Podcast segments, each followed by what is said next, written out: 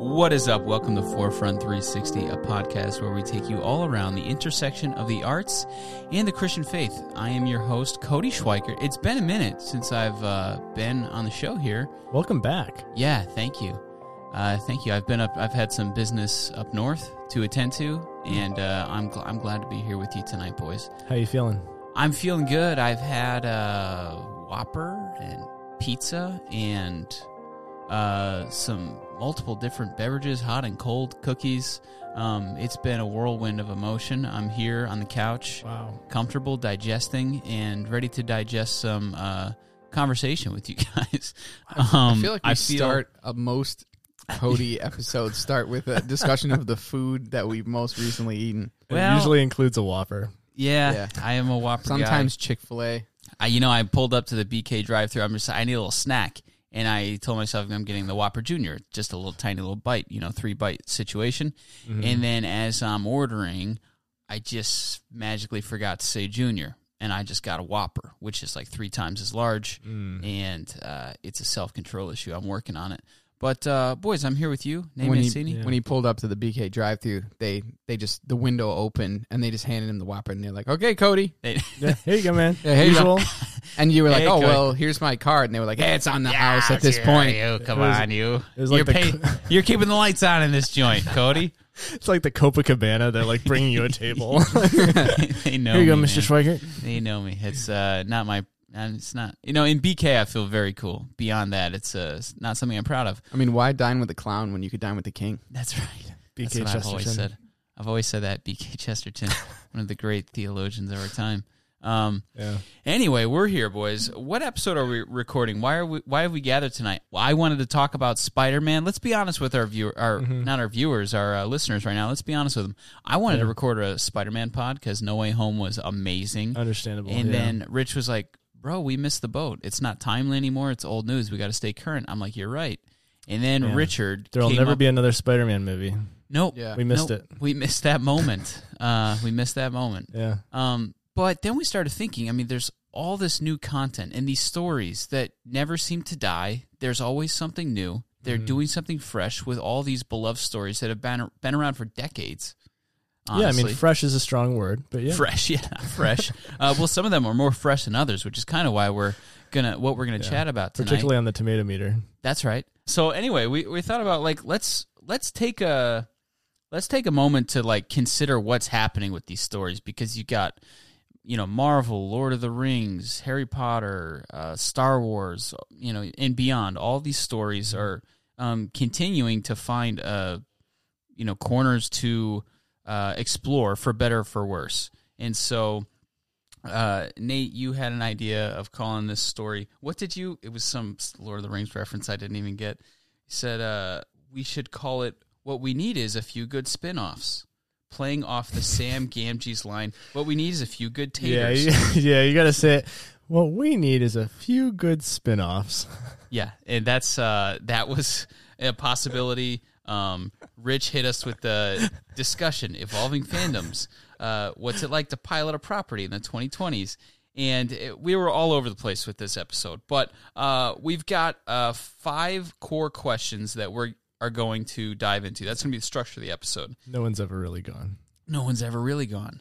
Uh, that's true, and uh, yet here we are. Um, we have the first question What are the elements that a story continuation really needs in order to be worthwhile?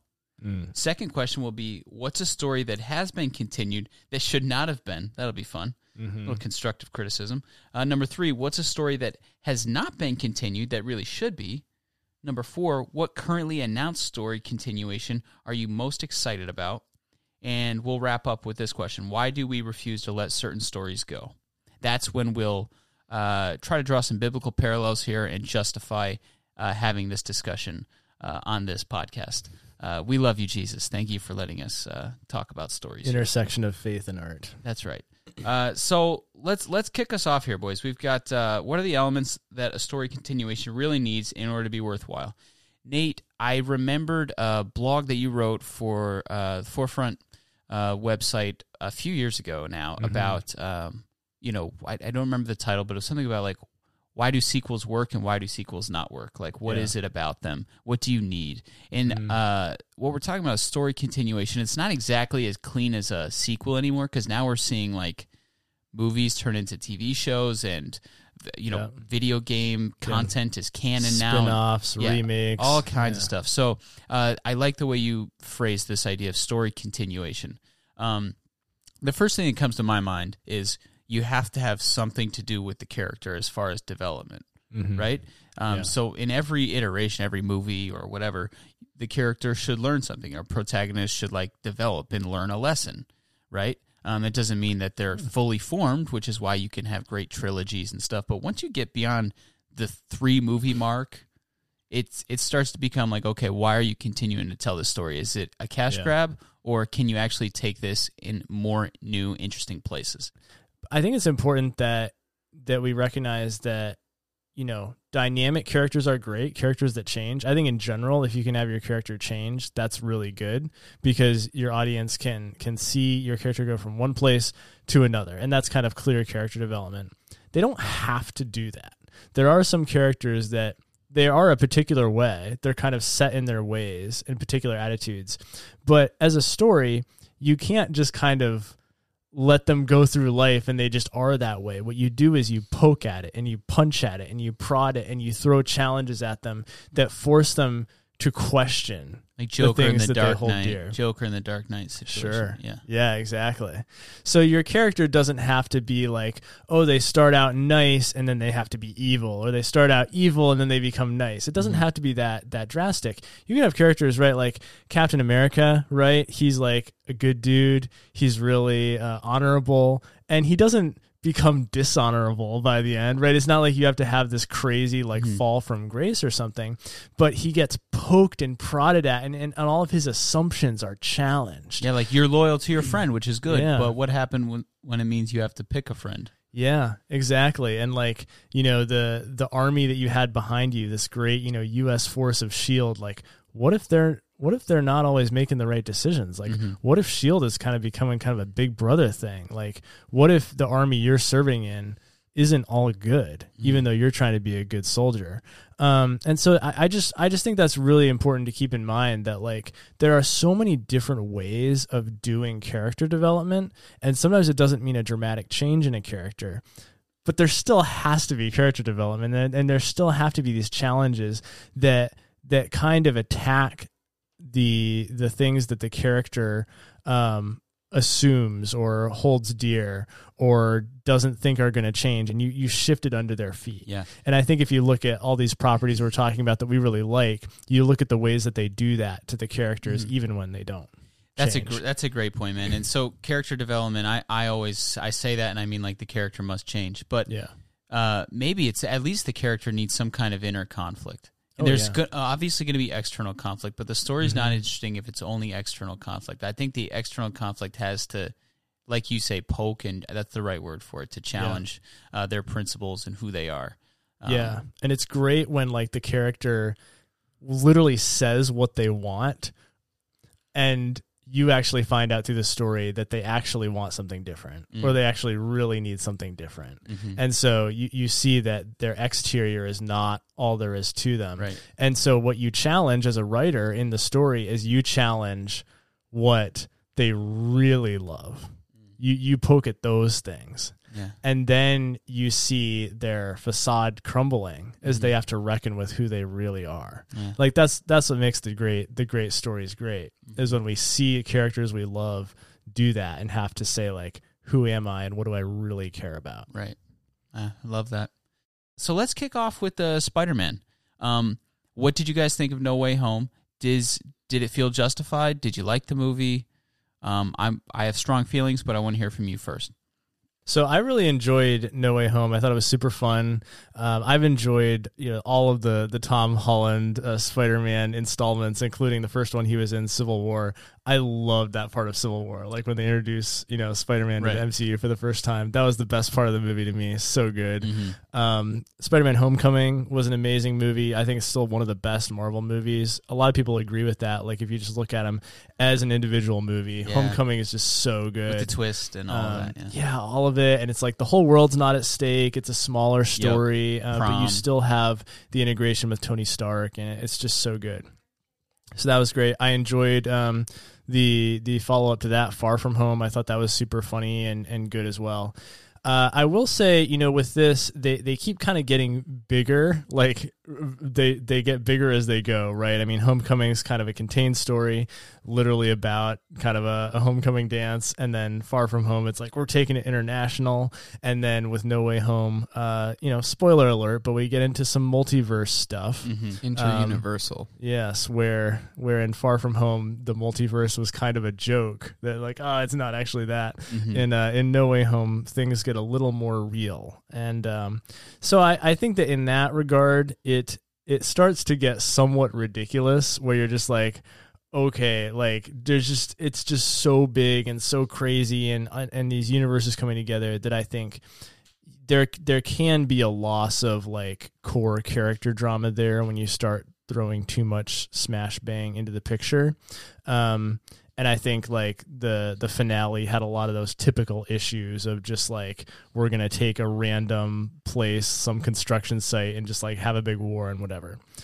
But they they still you know had some amazing aspects to to the story and and there's some clever stuff with bringing in uh you know characters from other franchises and m- perhaps most importantly like you were talking about with with character they're really trying to get at like who the heart of of Peter Parker is what Yeah. what makes him different and what makes him tick and to see his kind of childlike uh, faith and courage and selflessness, uh, where he seems kind of naive, Yeah. but in a way, he's the strongest person in the room because of that kind of naive uh, faith that he has in kind of that anybody can can be good. That I think that's a really special thing, and they they got to the heart of that. Mm. Rich. Yeah, so I really enjoyed uh, No Way Home. I'm gonna come from a different perspective than than you did, Nate. I think that I enjoyed No Way Home as a theme park ride. Like I like I think that I'm not I'm not saying it wasn't a good movie from a writing perspective or anything of that nature. As Martin Scorsese would agree. Yeah. So- Yeah, no, no, I'm uh, totally Marty, Marty, we know you're listening. yeah, Pay attention the next few minutes here. yeah. yeah. He- No, Ri- but- Rich didn't say film; he said theme park ride. Don't worry about it. right no but i i just think that the um like i walked out of it absolutely loving it looking forward to seeing it again i recommended it to friends not because i was like this was a fantastic story or, or whatever and frankly there were certain things about the story that like i would have changed you know things like that Mm-hmm. but i think it is i consider it one of my favorite movie going experiences maybe ever Yeah. because I think what Marvel is, and and I think, you know, f- film history or whatever you want to call it, will look back at this era of Marvel movie making as a really groundbreaking time. Ironically, Mhm. because we're talking about the fact that none of these stories are new; all these characters are decades old and all this stuff. However, huge barriers are being broken in like where the rules Yeah, traditionally have been in storytelling. Yeah. Yeah. Like Mhm. the not only did Marvel effectively against everyone's predictions break the kind of barrier of how many heroes you can have in one movie Yep. with Yep. Avengers, and then again with the next Avengers and then again with the next one, right? Or how many obscure superheroes can you turn into fan favorites? Yes, Exactly. Like, I literally recall, um, I really disliked Spider-Man Three, the Sam Raimi version. Well, yeah. and I it's not good. remember Yeah. thinking, like I was in like ninth grade, and I remember thinking to myself, you know, oh, they he just put too many characters in one movie. yeah. So I remember when I was, gro- you know, let, then as these Avengers movies were coming out, I literally remember thinking to myself with disappointment,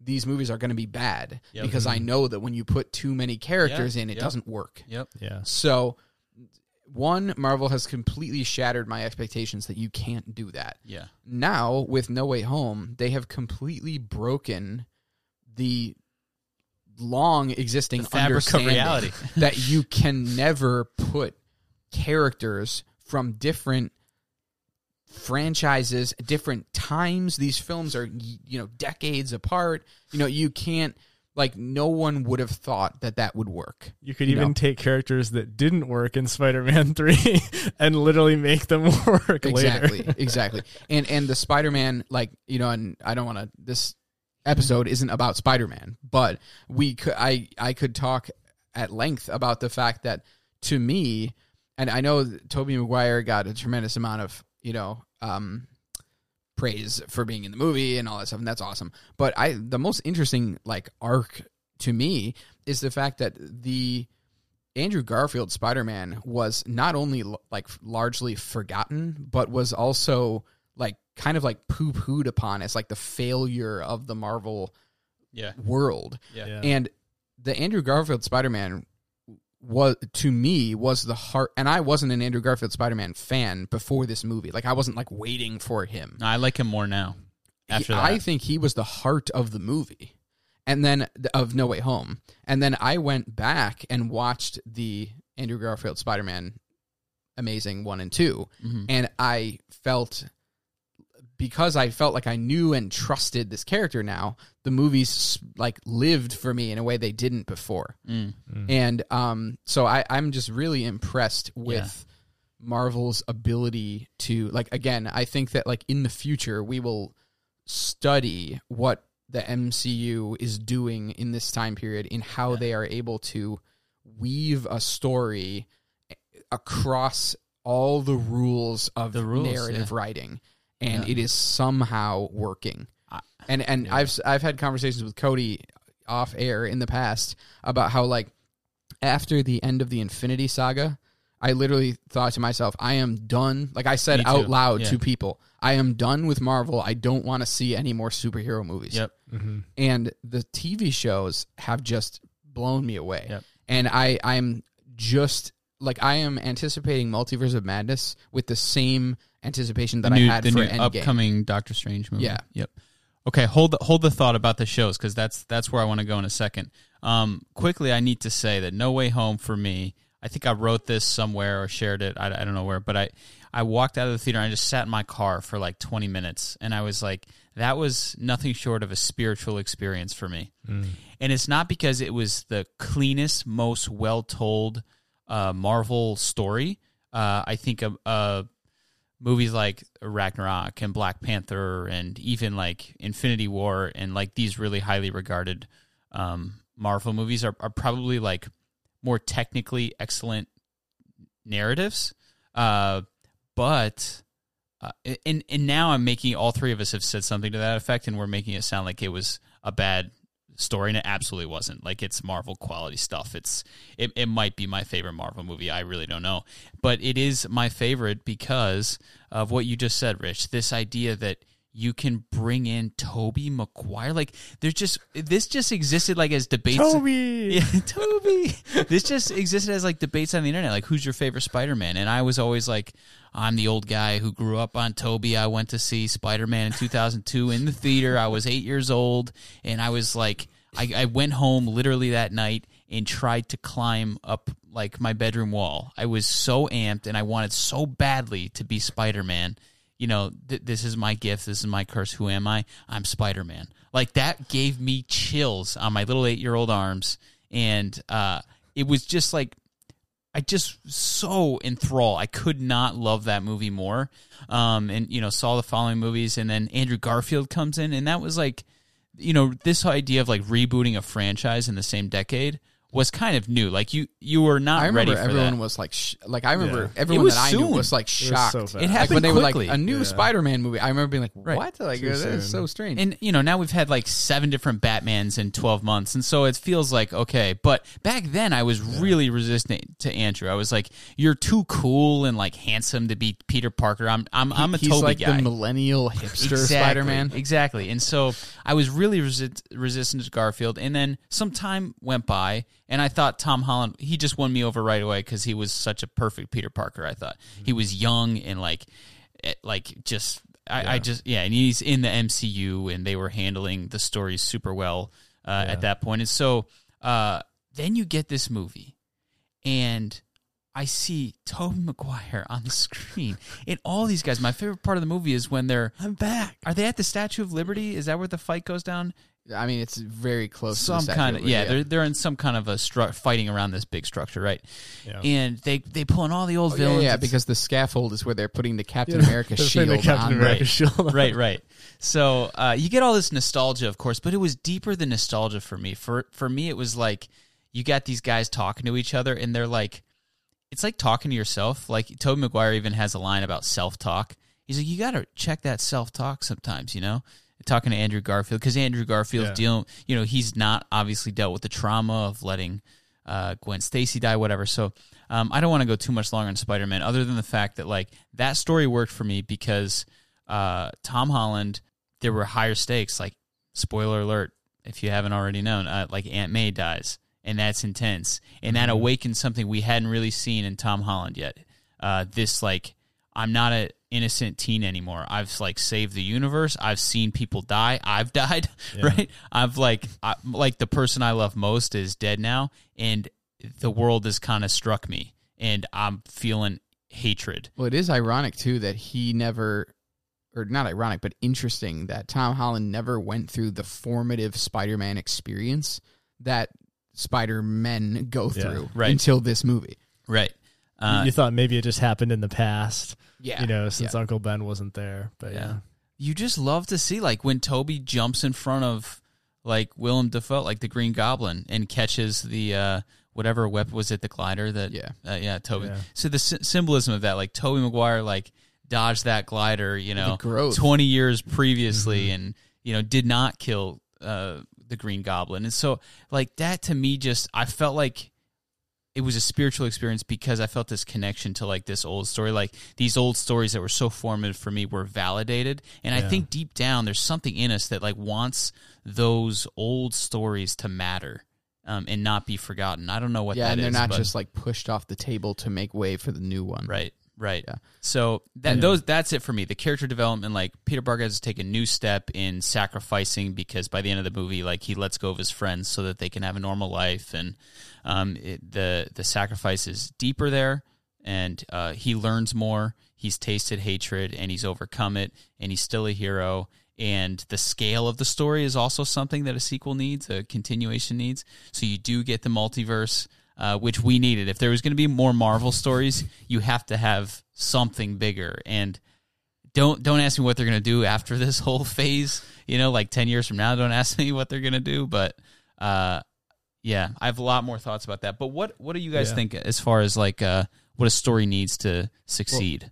super quickly at the intersection of faith and art. I can't let this pass without mentioning the uh, the seeing all three of the Spider Men together uh, did remind me as like an echo of like a, a transfiguration like thing. oh, I thought you were going to say Trinity situation. No, no, but like the idea that like like the heroes that you know the Jews at the time of Christ, right, are uh, the heroes of the the pa- the prophets and the patriarchs of the Old Testament. And when they saw Jesus transfigured on the mountain, and please don't misread me, I'm not saying that S- Spider Men are even close to this type of thing, but it's a it's a, a very shallow echo of the idea of like seeing your like heroes in the flesh Mm. on Yeah. the left and right of Christ all Yeah. together in a way through those portals too. yeah in a way that you thought completely impossible you know Yeah, and that's that's the amazing thing is that uh mostly Disney, right? You know, Marvel and in some ways Star Wars, all all Disney properties are kind of making the impossible possible. Yeah, In, yeah. in in recent films and TV shows, just things that you would have never thought Like fan fiction you could dreams, ever like fantasies. things. Yeah. and some of them are like fan fiction in kind of a bad way. You're like, this is cheesy, and some of them are just like, I'm so glad that this could happen. Yeah. you know, Yeah. and like like Avengers Endgame is that way, right? You're like, I cannot believe this could. Mm-hmm. They pulled this off. Yeah. Yeah, and, and in many ways, Spider-Man: No Way Home. Um, you know, Rogue One, just getting to see Darth Vader Oh in action. gosh. Yeah. you know, in his prime. You're just like, I, like you didn't know you would ever get to see right, that. right. And the Mandalorian, right, getting to see Luke Skywalker in his In his- prime yeah, fighting again, and it's like Yeah, we, we always imagined it, but Right. now it's it's here. It's crazy, man. Yeah. It's really crazy. Um, let's let's talk quickly about like one thing a story, another thing a story can do to succeed is I feel like change the way the story is told. So change the whole structure of the story. So you have uh, Wanda Maximoff in a bunch of Marvel movies, right? And then the first Disney Plus Marvel TV show that they launch is WandaVision, and we have no idea what this is. Uh, I was late to the train on this. I missed the the moment. Right, the whole culture was watching this. I finally did watch it, and it was just floored by it. I loved it. Yeah. But we had Endgame, and there was this cathartic like moment. And Rich, like you, I was like, yeah, I'm done with Marvel. Like they've they did it. They pulled it off. Like there's you can't up the ante anymore. Like there's no more story to tell in my mind. And Cody's like, You will try. and they did. And I was wrong because they took this story and they're like, we're going to make a TV show and we're going to do this really weird thing and we're going to take our time, like telling this in like different decades of sitcoms. And it was so creative and like clever and uh, meta that I was just like, dang, this is so smart. And uh, it's a, it feels fresh somehow still. And I'm still like, the, the hooks are still in me. This story still has its hooks in me. So, Yeah. uh, what what are your thoughts on that, boys? yeah, doing different genres with Right. things is, is a really great way to keep them fresh, and it, it allows you to kind of reference old material, um, and and kind of you know keep keep things feeling new. So that that's something that a lot of a lot of properties do. Um, you know, in many ways, the the Mandalorian, for instance, leaned into Western tropes. Book of Boba Fett uh, tried to do that, didn't end up being very good. But it's just that idea of like, um, you know, ta taking different genres and applying them to characters and locations that you know. And I think there's something really fun about that. Yeah. One unintended consequence of this, though, this idea of like stories being kept alive, is that uh, what what uh, who, who is it? This, does Palpatine say no one's ever really gone? No, Isn't that Luke? Luke? Luke, Luke. Sorry, yeah. No one's ever really gone, and so you get Loki yeah, Luke says in it to Leia. Loki finally gets choked out by Thanos, and Thanos literally says, "No resurrections this time." And th- that's the storytellers telling us, like, "Hey, Loki really just died. Like, he Yeah. really died. Um, it's not like a fake out death." Yeah. And then, like, in that Well, I moment, mean, hit you, right? He, he did die. He did. Okay, but this is t- such a technicality because does it feel like he's gone now? When you rewatch uh, Infinity War, um, it's like, oh yeah, Loki's Loki died in this moment. But in the moment, you you know there's only two movies left in this whole like th- MCU thing, and uh, you really were like, dang, Loki's dead, dead. That's gone. He's gone now. Um, I will say as a as an argument against that, like a pushback. I've been, you know, as a English teacher, I've been doing a lot of, you know, reading about like the evolution of, you know, there's a lot of talk right now about how like the novel is like dying as a as a, a format, and now there's a lot of talking talk, excuse me, about how the traditional movie, Yeah. like the film, is a dying um format, Right. like in the face of streaming, and I think that while there's tons of pros and cons to to that evolution, you know, that naturally happens, I do think that we now, due to the fact that content does come a mile a minute, um, there is much less of a permanence. So, like, I don't, and again, good and bad, but like, I'm not. If if Endgame had come out in the year 2000, I would have bought the VHS tape or the DVD and watched it a hundred times as I was going. Right. Right. I love Endgame. I've probably only seen it three times because when I sit down to there's new Marvel content to watch. So like I think the negativity of rewatching Endgame and knowing that Loki's not really gone, like I don't think our the intention is that people will be rewatching it because they're watching the next thing. Mm. So like I, I just think like when you're in the th- when you're watching something even for the first time and someone dies, it it's just not going to affect you as much anymore. Like you do rewatch episode six though, don't you? Like you'll you'll Well, watch now Return of the Jedi. now we know and that when in- Palpatine dies, it like that scene means almost nothing now. well now we know that in the MCU literally no character will ever Yeah, be gone because because, the multiverse, any of man. them can be brought back to the multiverse. so it's so that is true. It's a sad consequence. I'm am I gonna take the payout like the trade off? Yeah, I will. But it is something I think to mention.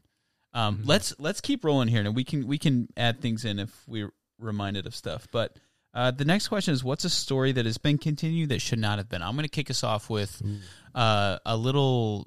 It, it was um, there's movies from a couple of years ago. Um, it's called uh, Star Wars, uh, the sequel trilogy. Oh, it's a space opera. It's a space opera. Yeah, I'm not sure if you've heard of it. It's Uh, interesting because that's never been brought up on this podcast. No, it hasn't. But I want to. I feel like it deserves at least a moment here. Wars, Sta- Star Wars. okay. Yeah. Right. Uh, we I will say The Force Awakens was the most anticipated movie of my life. When they announced like so we had Revenge of the Sith in like 2006 or whatever that was. Cody thought this would begin to make things right. And it, it, it like let's not do a deep dive on this except for the fact that like the reason that like the biggest problem did that. yeah, the biggest problem with those trilogies that that trilogy is uh, that something like scale, for example, Marvel is like, okay, we've got the multiverse now. So not only is the universe at stake, like Thanos, yeah, he killed half the people in the universe, but what if there are multiple universes? Now there's more danger. And I'm like, okay, this is like you guys are really, you know, milking the cow here, but okay, I'm in. This makes sense. But for something like the sequel trilogy, Force Awakens, it's like, you've heard of the Death Star, but have you heard of Starkiller Base? And it felt so lazy to me. Like, what's the threat to people now in the in the galaxy now? Is just a bigger Death Star, uh, and I was just like, Well, also the laziness of like the fact that the there is no like I was not scared of the First Order. no, A- after the Empire, like I was like, okay, so this is a bunch of like They're effectively back. a bunch of effectively like neo Nazis that are like, yeah, we're gonna do what our dads did. yeah, but then they they actually made the stormtroopers like shoot people and not miss every shot. So that they tried to remedy that. But and again, I'll rewatch those movies. I'm glad they exist. Like I'm glad we got another another trilogy. But like they're just I want to go to the universe where they don't exist. There's one out there. There's one out there for everyone. Um, so I don't know. That's I, I don't want to belabor that. We've spent a lot of we've logged a lot of minutes uh, talking about that trilogy, but uh, Check out Fourth Forefront 360 in your favorite podcast app, and uh, you'll see a couple episodes about those movies. Yeah. Boys, what else? What other stories do we have here that probably didn't need to? Like, can we hit Solo real quick, Nate? I remember. I'll never forget your critique of the Solo movie. You said uh, Han Solo has like the coolest, like most subtle, laid back introduction of any character. He's the most bel like one of the most beloved Star Wars character, one of the most beloved characters in movies, and uh, he's got a cool like intro, and we don't need a backstory on him, and that Right. stuck with me. Um, I think ultimately I, I disagree, and I actually have grown to like that movie. But uh, do you remember saying that? Yeah, I think it's a fun movie. I I do I do kind of get frustrated when like in popular movies they start mining it for every possible detail and throwaway line and try to like create spin-offs that that recreate those things. And it's like, man, part of the great thing about some of these classic like fantasy and sci-fi movies is they give you the sense that there's been this deep history without having to show it to you. Mm.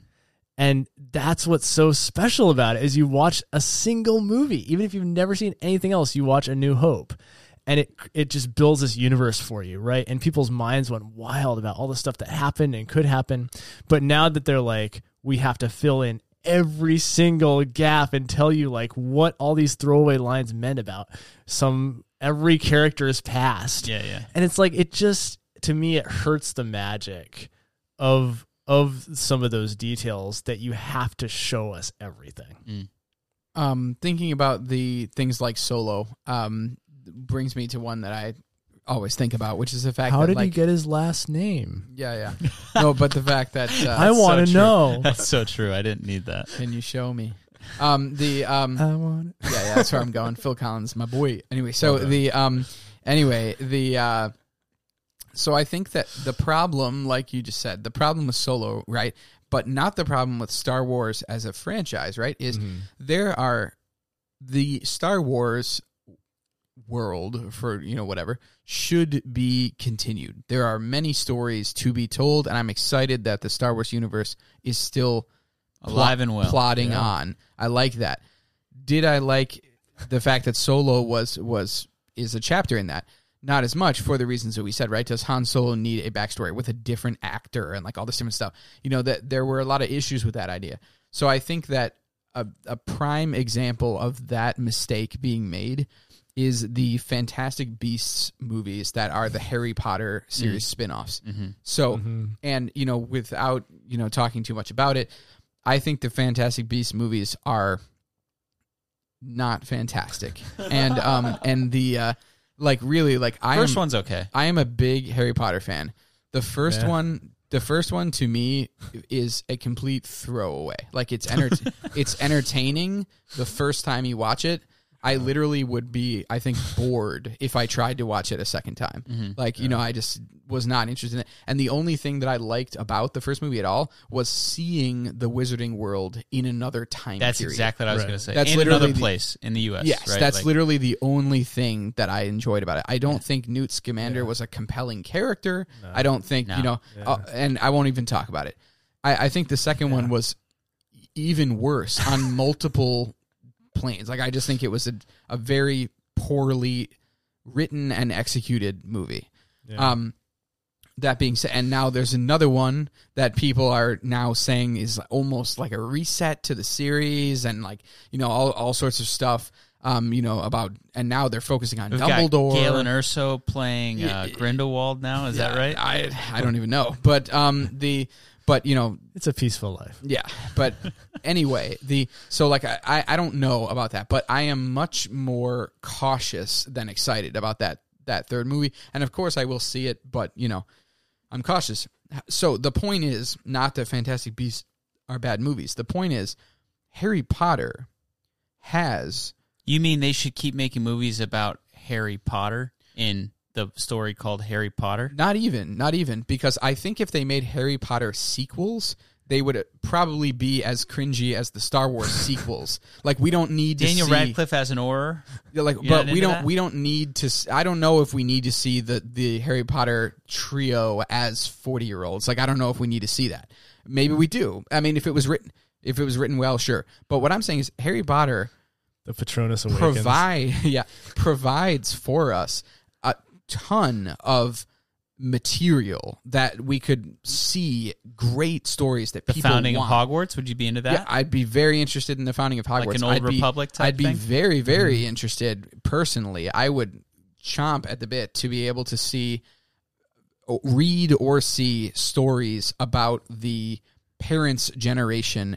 To use an analogy, like how the Star Wars prequels are to the Star Wars original trilogy, Yeah, I yeah, would yeah. absolutely love to see young, uh, Sirius Black and Snape and all, and, James Potter. and the original, like the trilogy, you could even call it the Rise of Voldemort. Like that's what they I love refer that. to it. You know, and the or story whatever. ends with like Harry's born and like just, just- like Star Wars Episode Three. Exactly. You know, like it really Yeah. could be like this. Like I'm Ja- so into that. Bro. James and Lily's death could be like this. The climax that of we get the series, when and we know it's coming, but it's this similar to like Anakin becomes Darth Vader. Well, like talking about how we repeat, you know, story tropes, right? Like Snape betrays, um, you know, the the I forget what their kind You of like friend group is called, against but the me.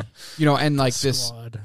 Yeah, and uh, there's a story like begging to be told there, Yeah, and I'm and into I that. think I'm yeah, into and that. and so what I'm saying is I think that it is just so to answer the question. I think that should Harry Potter stories continue to be told, or w- let's, um, sorry, Wizarding World stories continue to be told? Yes, do it but right. yeah, but do we want to see stories about a random side character that's like a name drop that we get at some point in the series? Like, Mm. you know, I, I just think that was a very strange choice on WB's, you know, Yeah. Yeah, Yeah, and then and then they try to have these like little tie-ins with things that you care about, but it's in the context of all these characters that you don't care about. well, it haven't. and so it's really this weird whiplash of like Well, they realized so hard in I would think the second movie. I it's so obvious what that they like caught the error because now when you watch like the extended trailer for this new one, they're like Yeah. they're like, "Oh, we're retconning as much as possible and connecting as much as we can to the story you know from the first one." Yeah. You know, which was barely done in the first Fantastic Beasts movie. yeah, it's crazy. Nate, Which one, is also what uh, J.J. Abrams did with Star Wars Episode Nine. Yeah. they were like, "Let's retcon everything and connect it as much as we can to what you what we think you want." You know what I mean? you're stressing me out with that movie. That's- We're we're not touching that. We've already dealt with that. Friends, if you're curious about thoughts on that. Go back to time there. Uh, Nate, really quickly, you critique Solo by saying that we don't need all the little gaps filled in.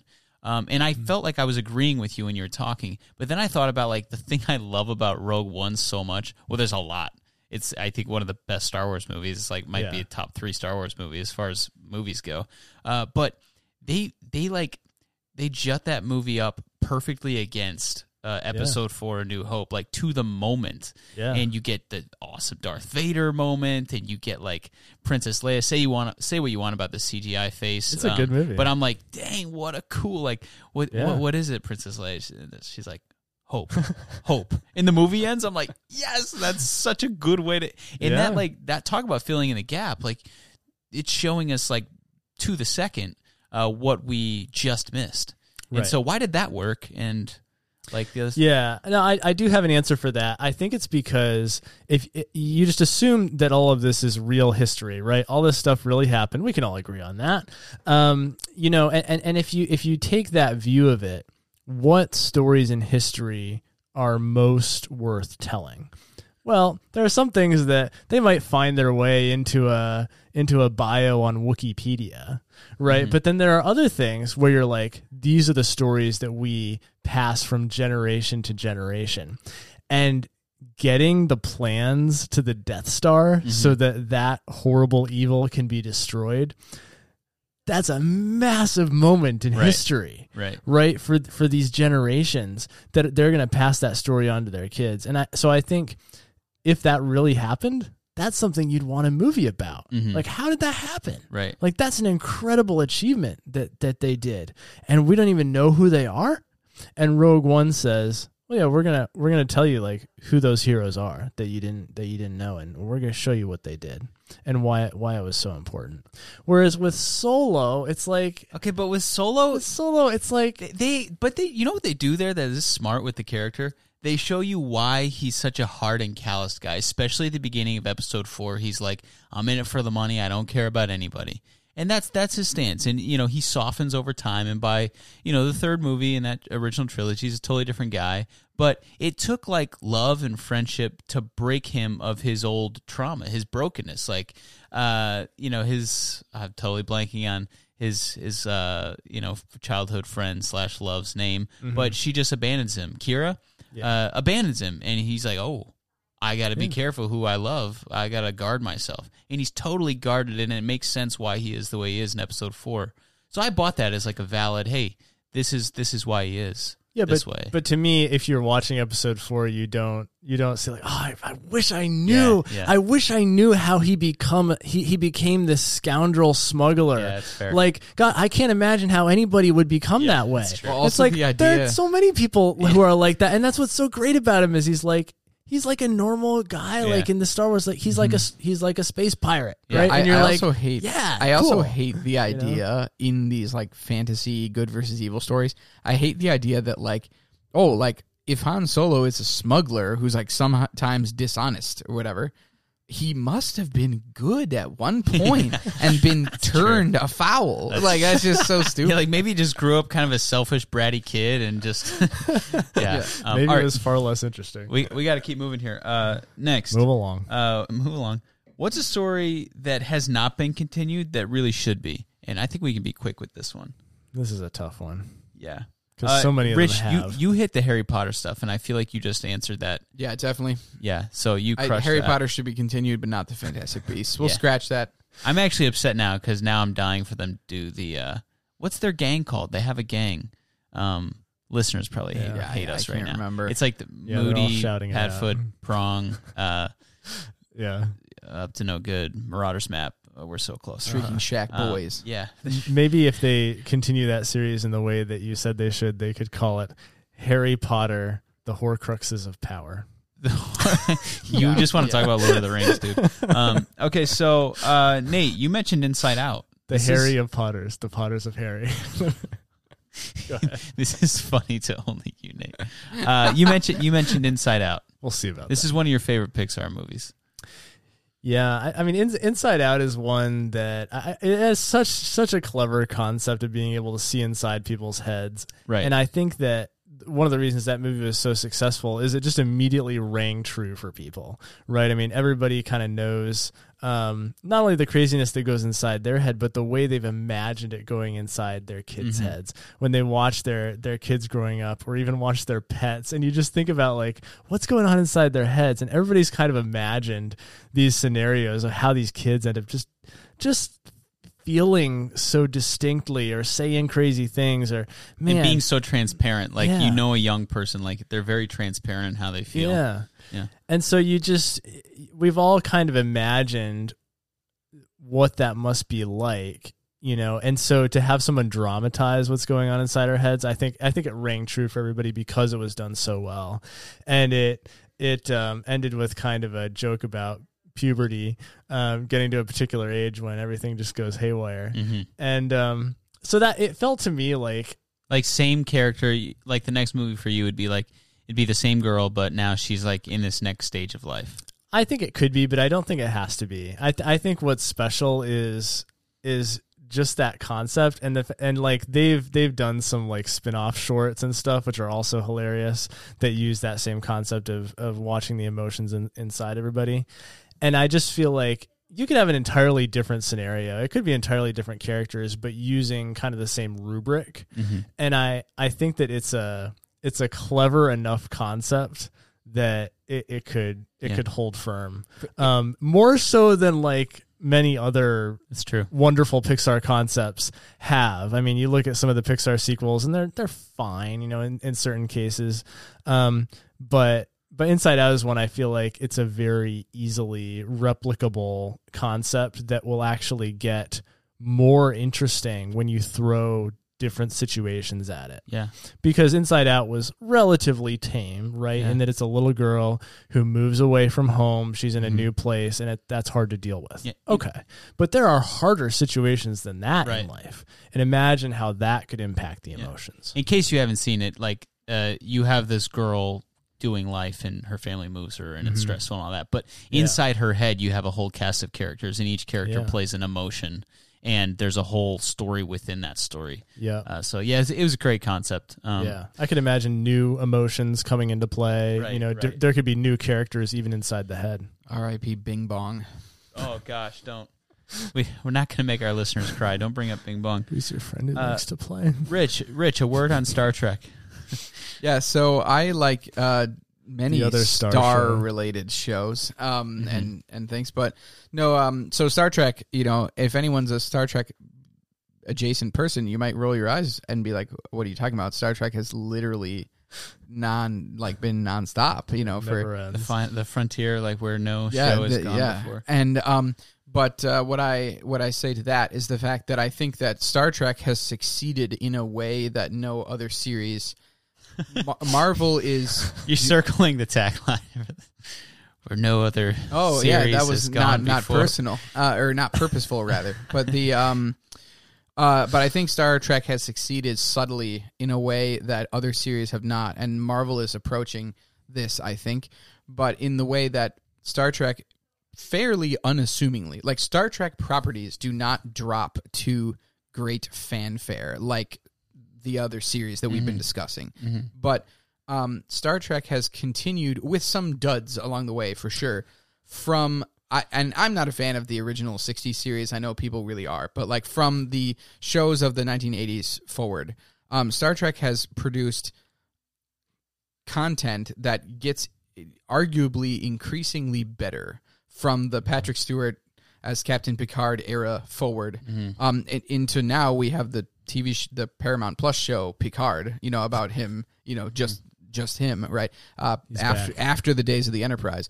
But the point is um Star Trek I have never watched Star Trek and felt the feeling that I feel in so many other series where I'm like okay like what could they do from here? Like this story needs to stop. Like I've never felt that way because Star Trek is written in such a way Mhm. that every um like like if you think of you know this is a stupid analogy but like if you think of the existence of like you know a country's military right? And you're making a show about people in the military you could f- follow the story of people in the US military from you know 1776 or whatever all the way you know to when the US military ceases to exist right? And so the these the stories of people on mm-hmm. various ships and stations throughout the galactic federation into the distant future there's no reason to stop the story because as the human race and other alien races continue in in that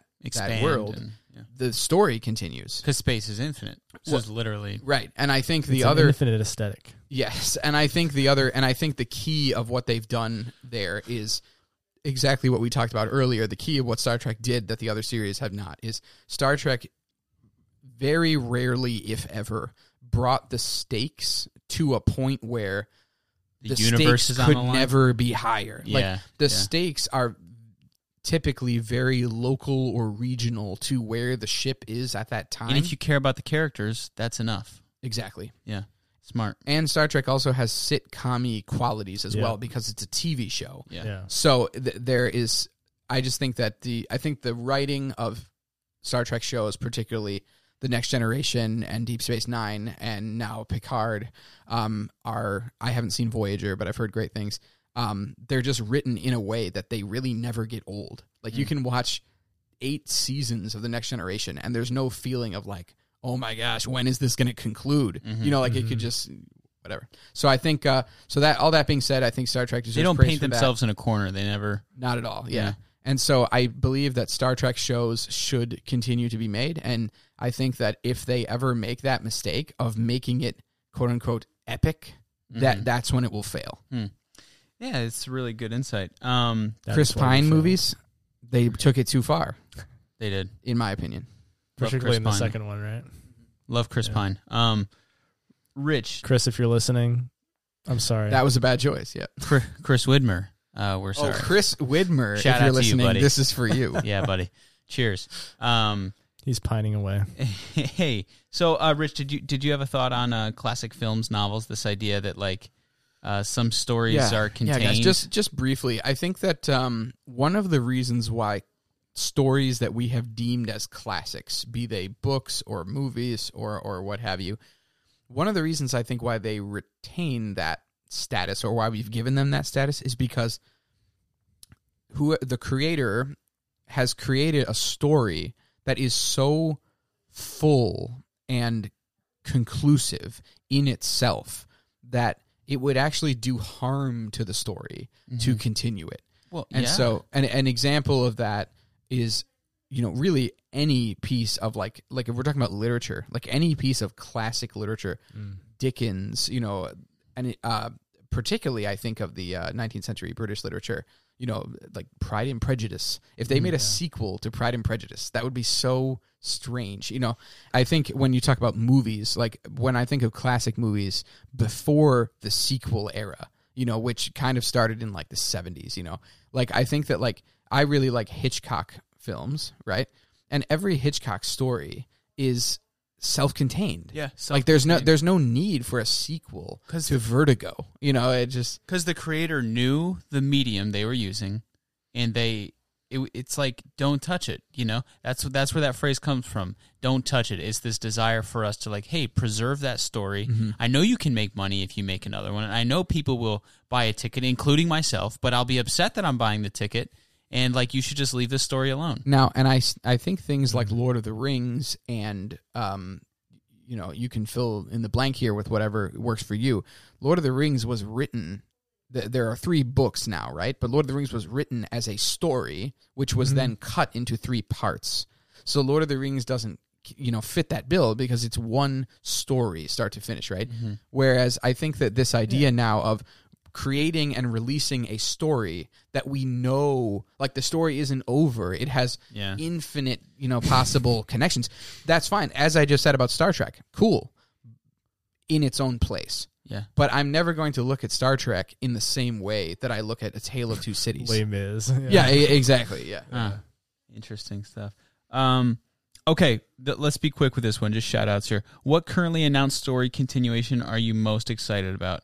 Uh, Black Panther 2 is still coming. Um, I have heard folks talk about, uh, like, let's get, uh, let's get Michael B. Jordan somehow like I mean, multiverse. it'd be simple into, now. Yeah, like multiverse him into the uh, T'Challa part. I don't know. Um, Chadwick Boseman, rest in peace. I don't know what to do with that, but that was an incredible first entry, and uh, is obviously this legendary place in the minds of so many Marvel fans now. So looking forward to that. Um, I don't even know if it's coming out this year. I feel like COVID messed up this whole schedule of release stuff, and I haven't uh, kept uh, kept in touch with that. But what about you guys? Well, before we leave Marvel, like I said, Multiverse of Madness. I'm, tr- I'm. we getting a Tom Cruise, Tony Stark in that movie? That's what they say. That's what Rich is saying. yeah, but um, the uh, yeah, I've Tony read- Stark doesn't actually fly in an Iron Man suit, but he holds on to an Iron Man suit from the outside. he flies Yeah. now. yeah. But um, I mean, Multiverse of Madness. They are saying now, like I've I've read things about it, and there's already been like pre viewings and things like that, and um, Marvel has said that uh, Multiverse of Madness is going to be the anchor for the future of the of the Marvel universe. Yeah. and that just excites me so much and the uh it's also been like leaked by you know the team or whatever that the movie is like what people understand of the movie from like what they've shown us is like tiny fraction of like Yeah. what the story is That's going to open up to become I believe and I, it. I have Yeah. a feeling that there are going to be tons of like characters and worlds in Yeah. the movie that we don't even expect Yeah. and i Well- think it will be so cool Well, like Captain America: Civil War is technically a Captain America movie, but it's like, Mhm. oh man, this is like an Avengers movie, and Oh, I feel yeah. like this is a Doctor Strange movie, but I feel like it might be a similar. Well, the Doctor, they've also even said that like this Doctor Strange movie, whether that was the original plan or not, has effectively become like the quote unquote like Avengers movie of this phase, yeah, where everything from the end of Endgame is culminating in Multiverse of Madness. they know what they're You doing. know, these so- people, they just they are relentless. So very excited for that. I don't know how they're doing this, man. Nate, nerd out for thirty seconds on uh, Lord of the Rings. Yeah. So Lord of the Rings. Um, you might have heard of uh, a Rings trilogy. of the Lord. Yes, a trilogy that came out uh, early 2000s by that name. And, uh, you know, so Amazon bought the rights to certain aspects of the Lord of the Rings um, history. They did not get the rights to the Silmarillion, but they got the rights to everything in the Second Age that is mentioned in the Lord of the Rings books.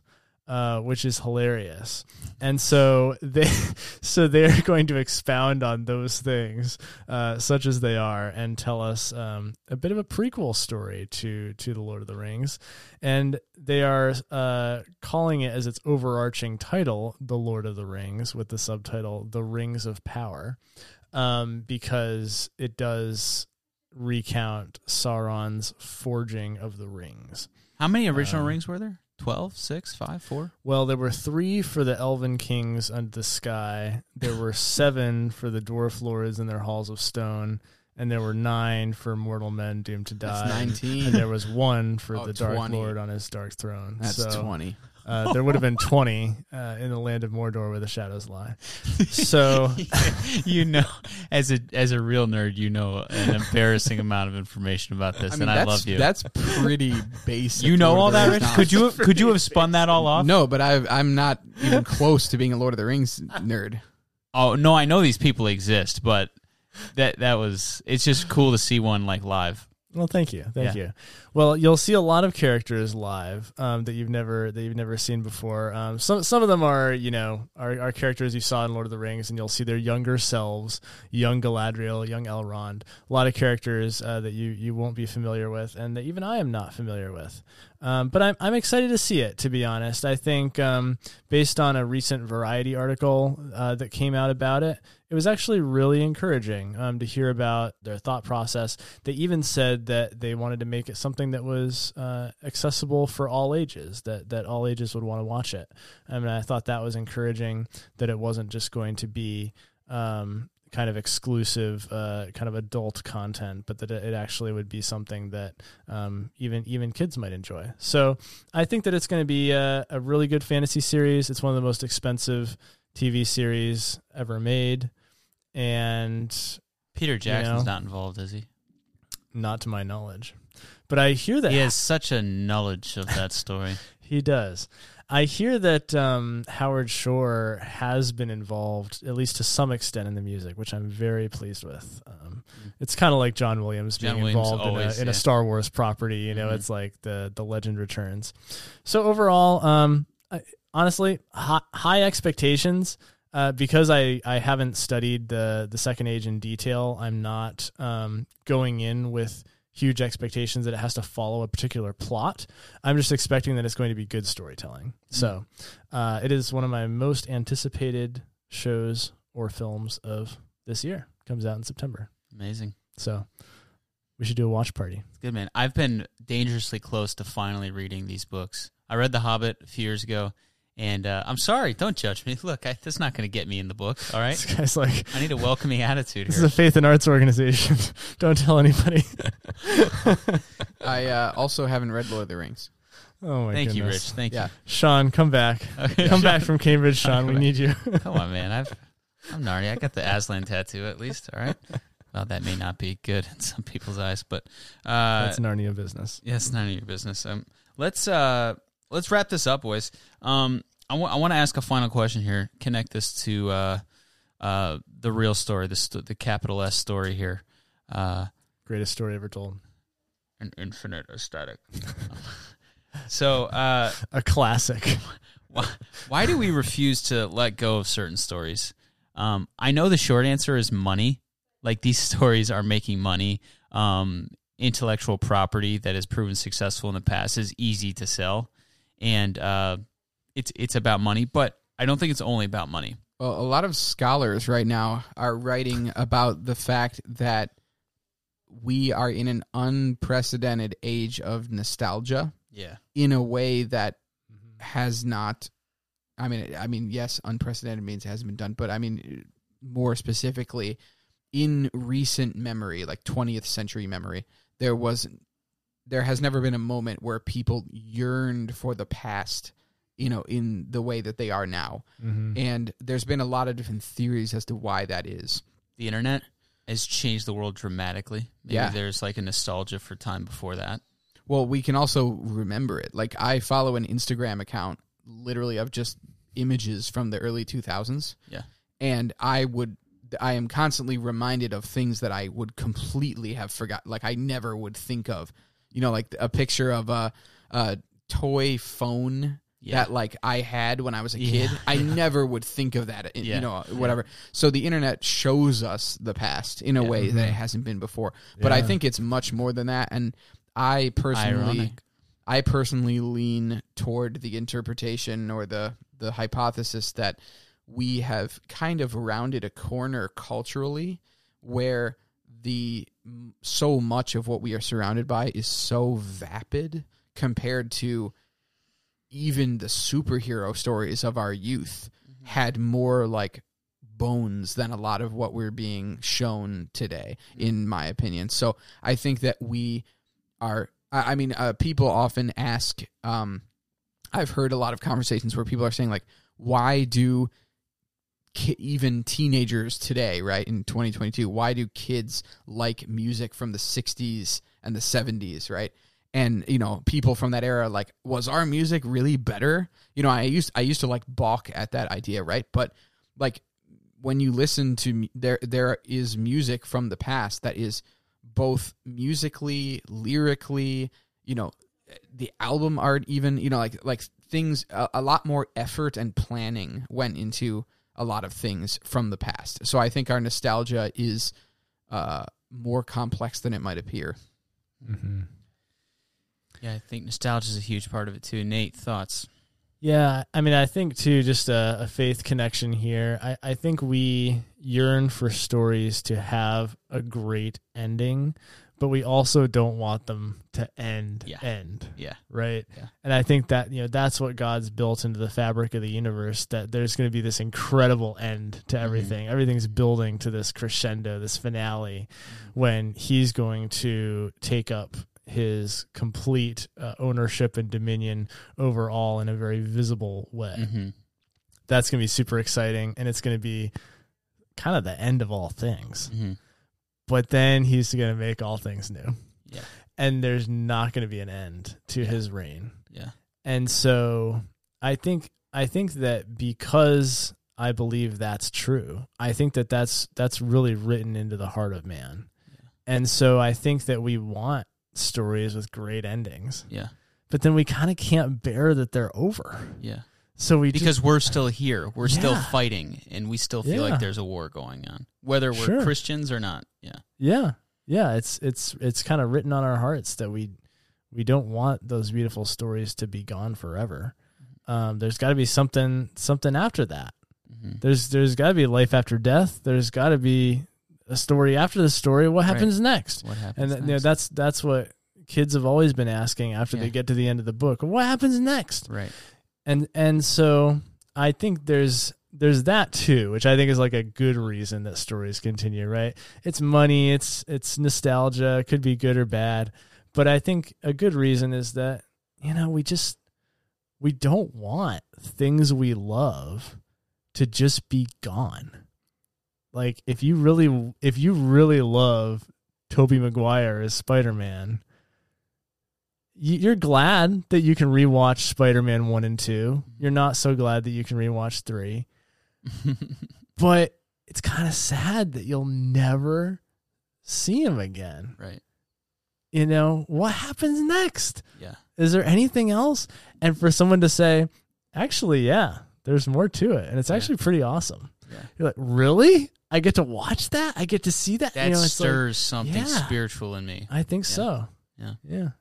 Yeah, well, I was going to say something really similar to what you were going to say, Nate. And I, I've spoken with both of you guys about this before, but uh, every once in a while I'll come off, you know, I'm scrolling somewhere on the internet and I uh, will come across, like, watch this movie theater react to the final scene in Endgame, you know? And not the final scene, I mean, like, Beautiful. Yeah. uh, the the Mjolnir scene where uh, Cap picks up the hammer, or my favorite moment in the movie is when you know, Portals. on, on your left, and the portals open up, and everyone Yeah. shows up, and you watch these. You know, my movie theater was way subdued, and I feel sad because I'm like, I'm, me and my brother were freaking out. I mean, we were pumped, but.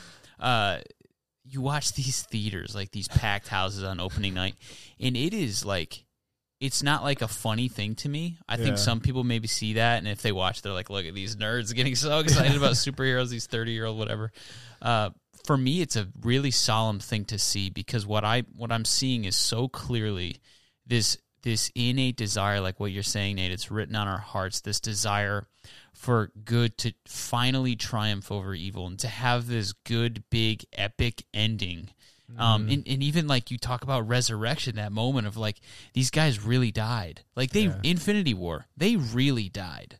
Like they were dead, and we sat with that for a year or whatever it was until we got to got to the resurrection. You know, it wasn't three days; it was a year, right? So, Yeah. um, you get them coming back to life, and then you get them, you know, Avengers assemble, and you're watching these people. And I don't know how many Christians are in that theater, but I'm assuming lots of them are not Christians, right? But they are losing their minds.